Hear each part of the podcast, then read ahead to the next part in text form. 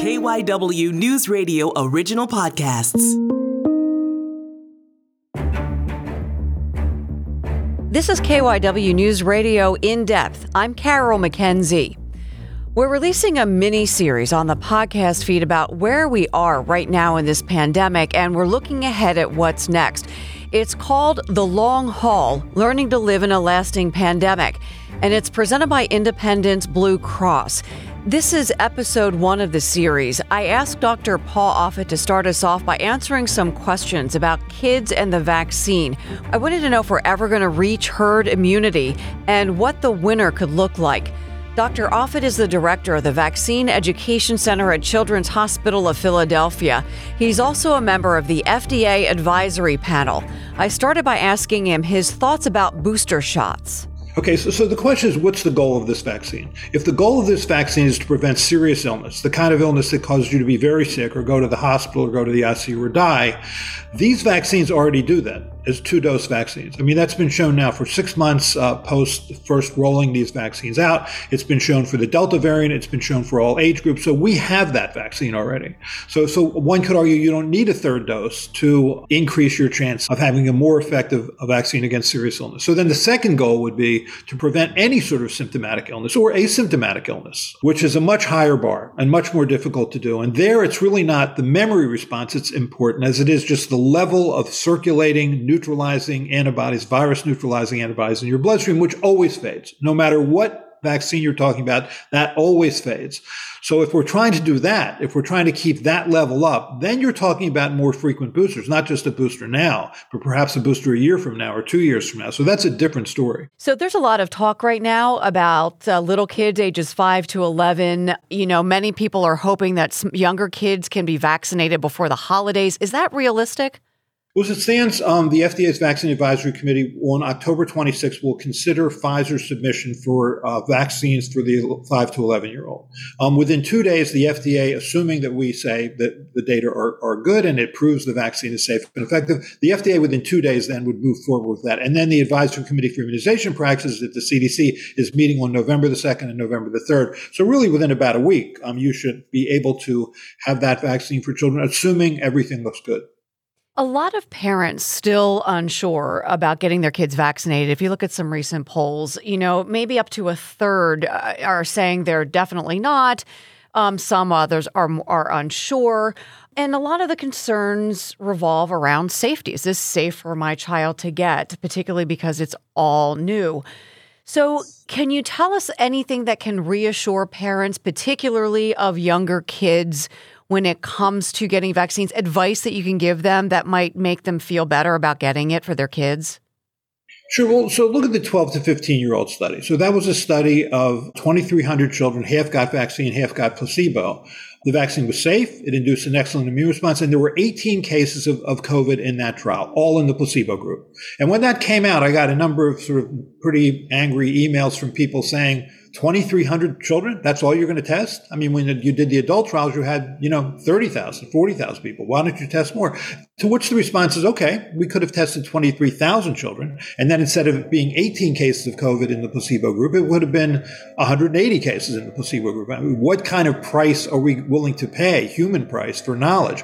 Because the question is not, never when do you know everything? You never know everything. The question is, when do you know enough? So what did you know in the 12 to 15 year old? You knew that it was, it was safe in those those in those 1,200 children that got the vaccine. You knew it was highly effective. Um, you knew that it protected against disease, and you know that every week now, 200 to 250,000 children are, are getting sick. You know that children account for more than a quarter of all cases now. You know that children certainly can suffer and be hospitalized and die. More than 500 children have, have died. So the question isn't isn't uh, um, you know, which, you know, whether or not you're going to avoid risk, there is no avoiding the risk. The question is, which risk do you want to take? You want to take the risk of getting the vaccine, which it's been shown to be safe and effective, or do you want to take the risk of getting the disease, which certainly can happen? I mean, I work at Children's Hospital Philadelphia. We see uh, I was on service last week. We certainly see a number of children with, with this disease, some of whom are in the intensive care unit, and some of whom are very sick. And if you can avoid it and avoid it safely, which uh, for all uh, appearances now that's that's the case, then do that. I think we think we're invulnerable. We think that if we don't do get a vaccine,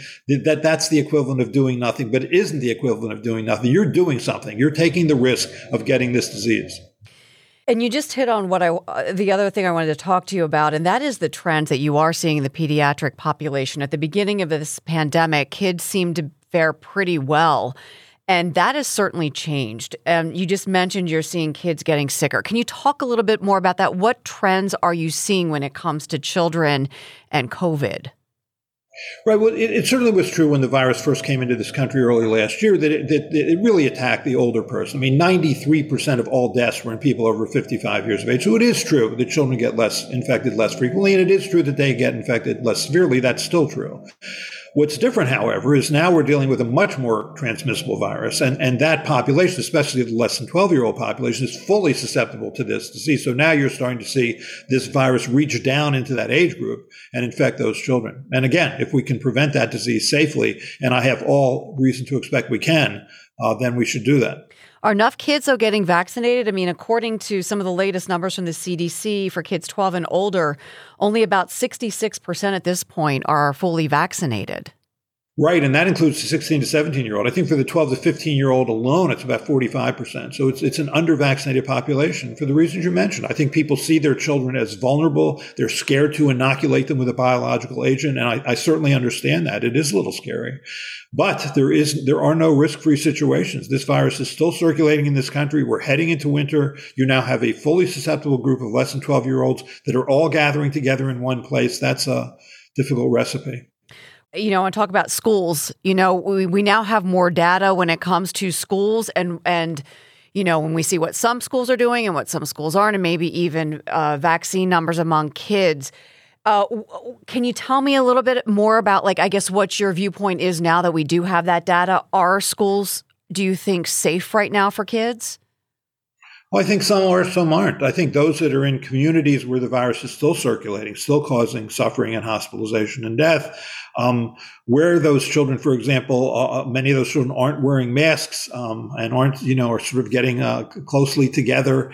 And, you know, I think that the, the school will represent that community. In communities where the virus spread has largely uh, been uh, contained, you know, in states that have very high vaccination rates, um, there I think those children are in a safer position. And what about mandating vaccines for kids? Do you think that's going to happen? And and that, from what I understand, is a pretty lengthy process. Well, remember, we've been mandating vaccines for school entry since the 1970s. I mean, since those measles outbreaks caused us to mandate vaccines for school entries, all 50 states in this country have vaccine mandates for children. So, so why not this vaccine? I mean, certainly this virus is causing a lot of suffering and harm. Um, you could argue that this should be a pretty easy choice as a vaccine to mandate. But, you know, as Americans, we just don't like to be told what to do. We don't like to think that the government is intruding on our personal freedoms, although I don't know why um, we would consider an intrusion on personal freedoms asking us to do something like not spread uh, a potentially fatal infection. Do you have concerns about uh, the winter and the holidays coming up with where we are right now in this pandemic? for a couple of reasons. One, because I think people get obviously all get together for the holidays, and um, and that certainly puts everyone at some risk. But I think more importantly, you know, this is a winter virus at its heart. It's it's it's like influenza virus, like respiratory syncytial virus. This virus is going to spread more easily in cooler a drier climates. And that's what worries me. I mean, look at last winter or even the winter before that. That that's really when this virus spreads. Well, I mean, the numbers recently look like they're coming down a little bit, and that's good, but it's a little counterintuitive as you head into winter. So I'm cautiously optimistic, but worried about the winter. So, on that note, I guess the question do you think we're on the downside of this kind of Delta wave is kind of dependent, I guess, on what we do for the next few months? Sure. I mean, it's it's interesting, isn't it? That if you look at that through this past September over the, the, the, as compared to the September of last year, we the numbers were actually worse this September, which is remarkable when you consider that last September we had a fully virulent population and no vaccine. This September we have, you know, probably more than 50% of the population has been immunized. You have at least 100 million people who've been naturally infected, which also is protective against serious illness um, which you probably have 75% population immunity at this point. But we need to get to more than 90%, and Delta is the is the thing that changed. I mean, last September it was the Alpha variant. this September it's the Delta variant, which is much more much more transmissible. You think we're going to see another variant? Um, oh, we've certainly we've seen three variants in the last year and a half, so I think it's likely we'll see another variant. Frankly, I can't imagine a variant more transmissible than Delta. This this this variant has the so-called R naught or transmissibility index of something called about around five to nine, which means that if uh, the lowest level, if I'm infected, go around my about my normal day, uh, I'll infect five people, assuming all are susceptible. That's you're like in chickenpox territory at that point. I mean, this is a, a very transmissible virus. Dr. Offit, we have to take a quick break, but we'll be right back with the long haul learning to live in a lasting pandemic presented by Independence Blue Cross. You know, we've spoken about herd immunity throughout this whole pandemic, and I want to just revisit that quickly.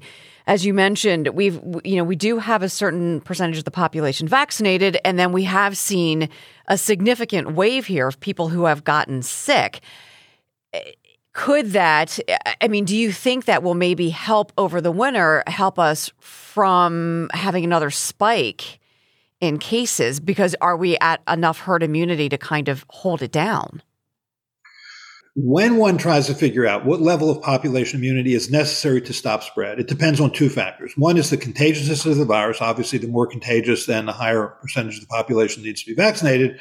And the second is the effectiveness of the vaccine. Obviously, the more effective the vaccine, the fewer number of people that, that need to be vaccinated.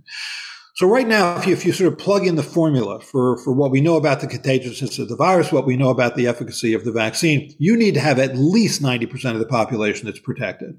Um, now, now many people are protected already by, by natural infection, but I think you, you, of the 60 or 65 million people that haven't been vaccinated yet, I think you need to have at least 35 or 40 million of those people vaccinated or naturally infected. Obviously, you would prefer a vaccination because that way those people don't have to suffer and die. You know, you'd prefer vaccination because the, the, goal of vaccines is to induce the immunity that's a consequence of natural infection without having to pay the price of natural infection. Why? So why you would ever choose natural infection is beyond me. So get vaccinated. And sh- are you still the opinion um, that people should people who have gotten sick from COVID still get vaccinated? Right. So, so that is the CDC recommendation. And the reason is based on a study out of Kentucky where you looked at people who were naturally infected and then given a vaccine were naturally infected and not given a vaccine. And you saw that over that period of time that they, they looked, that you were at a two and a half fold increased risk of getting uh, infected um, if you didn't get a boost essentially by getting a vaccine. So there, there's certainly no downside to getting a vaccine. It's only an upside. Are you afraid that news of treatments, Merck has just applied for emergency use authorization for its COVID uh, uh, uh pill regimen, uh, antiviral pill regimen. Are you concerned that as more people hear about possible treatments that they will not get vaccinated? Well, you know, as we say in Philadelphia, because it's what Ben Franklin said, an ounce of prevention is worth a pound of cure. You'd much rather prevent something than try and treat it. Number one. Number two is that that, that product, molnupiravir, was um, was about fifty percent effective at preventing hospitalization. So, so which is to say that if you take it, you still have you know a chance of being hospitalized. Um, it's not it's it's not like an antibiotic, which just you know treats your bacterial infection. This is a preventive, but it only works very early in illness. You know, very early in illness. So, so it's not something you would give in the hospital. It's something you're giving to prevent hospitalization, and it does prevent it, but it's about fifty percent effective. You know, get get a vaccine where you know you're at about 90 to 95% effective and virtually 100% effective at preventing hospitalization. So vaccine again is the better choice. If someone looks at this and says, I'd much rather take this antiviral medicine than get a vaccine, realize that the, the antiviral medicine is much, much less effective at preventing hospitalization than the vaccine. You know what's what baffles me about this? It, it's so interesting and it really has maybe less to do this is less a medical question and more about the way people think is that people are more, some of these people who don't want to get a vaccine are more willing to take a new treatment. They're, they're willing to take these new treatments, but not willing to get a new vaccine remarkable, isn't it? So people are willing to take hydroxychloroquine when it hadn't been shown to either prevent or treat disease. In fact, can cause heart arrhythmias and in fact cause some people to die. Or they're willing to take ivermectin, which has never really been shown to work to either treat or prevent the disease and has, you know, significant intestinal side effects. I don't get it. I really don't get it. It's just, you're asking people in the case of mRNA vaccines to get two shots. You're not asking them to get a heart transplant. This isn't that big of a deal, but for whatever reason, people make it a big deal. Yeah.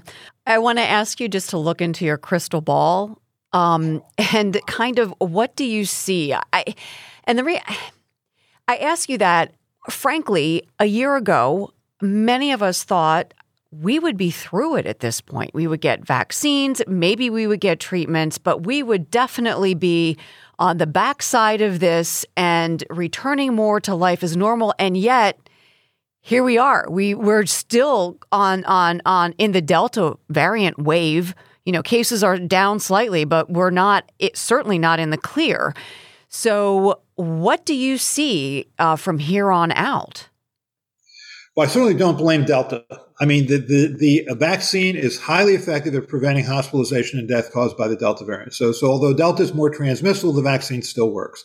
We did the hard part really within 11 months of isolating this virus and sequencing it back in January of, of, uh, of 2020, within 11 months, we had done two large clinical trials using a novel vaccine technology, messenger RNA, that showed remarkable effectiveness and safety. I mean, it, you couldn't have imagined it being better than that. I mean, I'm on the FDA Vaccine Advisory Committee. We were told if it's 50% effective with a lower confidence interval of 30%, approve it. Uh, Dr. Fauci sort of optimistically claimed it could be 70% effective. Well, it's like 95% effective, at least within a few months of getting the vaccine. That effectiveness fades a little bit over time, but not much. Um, and then we figured out another hard part, which is how to mass produce, mass distribute, and, and then ultimately mass administer a vaccine in a public health system that had never really mass administered vaccines to adults ever. And it's free. Um, and then we went from 1 million doses a day to 2 million doses a day to 3 million doses a day to 3.5 million doses a day. And had we stayed on that path, we would be looking in our rearview mirror at this, this pandemic, but we didn't because we hit a wall. Because we now know that 65 million people said, no thanks. I don't want the vaccine. I'm going to continue to, to serve as fertile ground for this virus to spread, to cause harm, to mutate, potentially away from vaccine induced immunity. And what are you going to do about it? And so that's where we are now. We're at, at basically mandates, trying to compel people to do the right thing since they're obviously not going to do it on their own. The thing that scares me is over the summer when cases were way down and things started relaxing, I had this moment of, no, this is not good. Like I was really anxious about uh, ha- what's happened, and I'm not. I'm not a scientist. I have no. I just thought this is crazy. This isn't a good idea, and I think you know we're so tired, we're so fatigued. But and I think that's what plays into it too, like the lack of vaccines and the fatigue that goes along with it. But if you look at what happened over the summer and then that huge surge, you think like, oh my God, look, are we ever, ever going to be out of this? We'll be out of this. We will. We will. We will be out of this. I, I, I believe that's true. I think this this virus will always be endemic. I mean, we're always going to have this virus, I think, with us, but I think it will be at a level where we'll go about our normal lives again. But that's that's only when we get about ninety to ninety five percent population immunity, and it's just hard to watch this this pushback here. I mean, you watch somebody like Kyrie Irving, right, who's who's who plays for the Brooklyn Nets. Well, if you're going to play in, in, this stadium where the Brooklyn Nets play, you have to be vaccinated, both as a player and as someone who enters the stadium. And he refuses to do that. He's actually willing to lose as much as thirty million dollars in salary for this. I mean, it shows you how how dug in some people are on this, and it, it makes no sense to me. It, it really doesn't make any sense.